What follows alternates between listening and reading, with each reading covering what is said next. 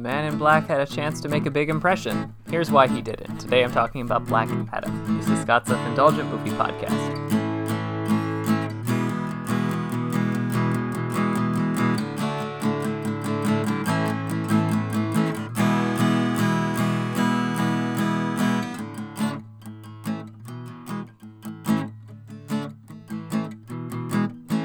Hello movie friends, welcome to Scott's Self-Indulgent Movie Podcast. I am Scott, and today I am talking about Black Adam, which is, uh, I believe, the most recent uh, D C E U film. Um, one that was uh, probably is going to be best known as the movie that kind of like uh, didn't perform as well as expected, and then probably led to a lot of uh, higher-ups at the D C branch of Warner Brothers Entertainment getting fired. So take make of that what you will. So without further ado, let's get started. In an online media landscape where every bit of D C Comics entertainment involves a firestorm, Black Adam is an oddity, because it kind of just happened. It came, it went, audiences and critics weren't terribly impressed, and then it ended up on H B O Max without much controversy or fanfare. There's a lot of reasons for this, including the general lack of enthusiasm for this particular character, The Rock oversaturating his brand the past few years, and the sheer amount of real, that is. Ezra Miller being an apparent menace to society, and imagined, see the Zack Snyder truthers on Twitter, drama that had nothing to do with the movie. Which is kind of amazing, not just because one of the biggest movie stars in the world made a superhero movie that got little to no attention, but also because it contains one of the best ideas I've seen the genre tackle in a long time before it completely abandons it. Taking place in the fictional kingdom of Kahndaq, a group of Kahndaqi citizens are trying to acquire an important and powerful artifact, the Crown of Sabak, before a mercenary group known as Intergang can claim it for themselves.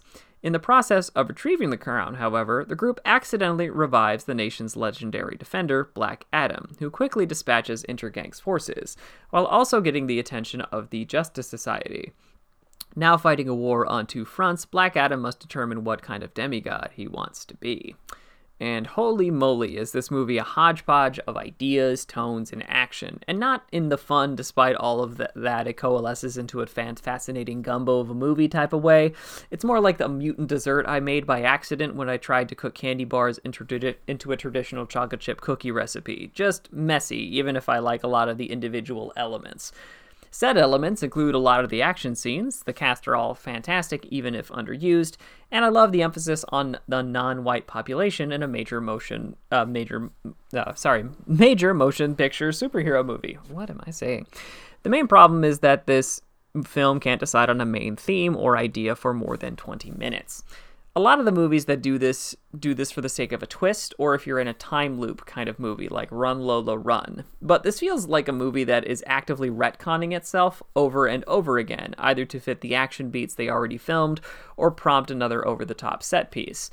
Which is a shame, because the film has a ton of great ideas, including one that could hit like a sack of bricks. To do so requires a handful of spoilers, so light spoilers ahead. There's been a lot of critiques, fair ones I believe, about how the Marvel Cinematic Universe portrays the Avengers and its other heroes as fully justified world police. Looking at elements like how Captain America is portrayed as wrong for lying about what he knew about Bucky's past, but not wrong for fighting his friend in Civil War and operating as an unguided enforcer of rules, or how the Avengers frequently engage combatants in com- crowded areas because of imminent risk. To wit, Black Adam brushes up against a great critique of this idea by how the citizens of Kahndaq react to Black Adam versus how the Justice Society reacts.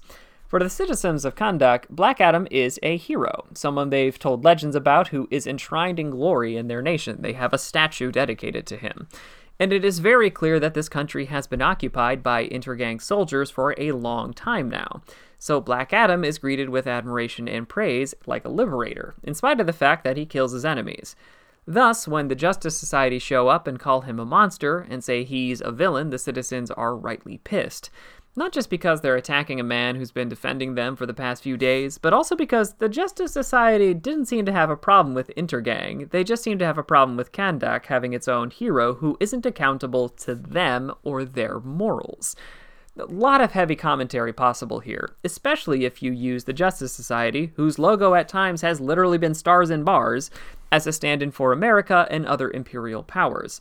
the notion that the Justice Society doesn't have room to judge Kahndaq's society, its citizens, or its hero is a strong idea that you could build the rest of the film around, with Black Adam having to learn what this responsibility means and perhaps how to handle diplomacy with outside powers that disagree with his methods. Too bad the movie rejects this idea almost as quickly as it's introduced. Unfortunately, the movie doesn't sit with the idea that the Justice Society is wrong very long. Instead, the J S claps back almost immediately that the Kahndaqi people don't have the full story, and that Black Adam is actu- an actually an out-of-control entity that nearly destroyed their entire society and was imprisoned by the same wizards who gave him powers. Cue the sad trombone sound. All of the implications of this would irritate me, if not flat-out piss me off, a lot more if the movie didn't reverse course or change the story about three more times before the film's end. It is super weird that the movie that is conceivably about a hero's origin revamps the origin about four times before the film's end. It screams of a script by committee. The real problem is that it strips Black Adam of any character or, or motivation until the movie's final twenty minutes, which is a giant problem when his name is on the poster. Effective Superman stories don't spend a feature-length runtime trying to determine whether Superman is good or bad or whether or not he has good intentions. At least, yeah, that's why Man of Steel isn't great. It's all about how the world reacts to him, and that's probably how Black Adam should have been played. But when you don't solidify the character at all, it's hard to pin anything like resembling intentions down, and removes any sort of charisma from the character. In essence, this movie is having an ongoing identity crisis throughout its runtime that robs it of any power. This has been Scott's Self-Indulgent Movie Podcast. Thank you so much for listening. Don't forget to like, share, and subscribe wherever you get your podcasts. And don't forget to join our Facebook group, Scott's Self-Indulgent Movie World, for the latest reviews, discussions, and more. See you next time, everybody, and stay safe.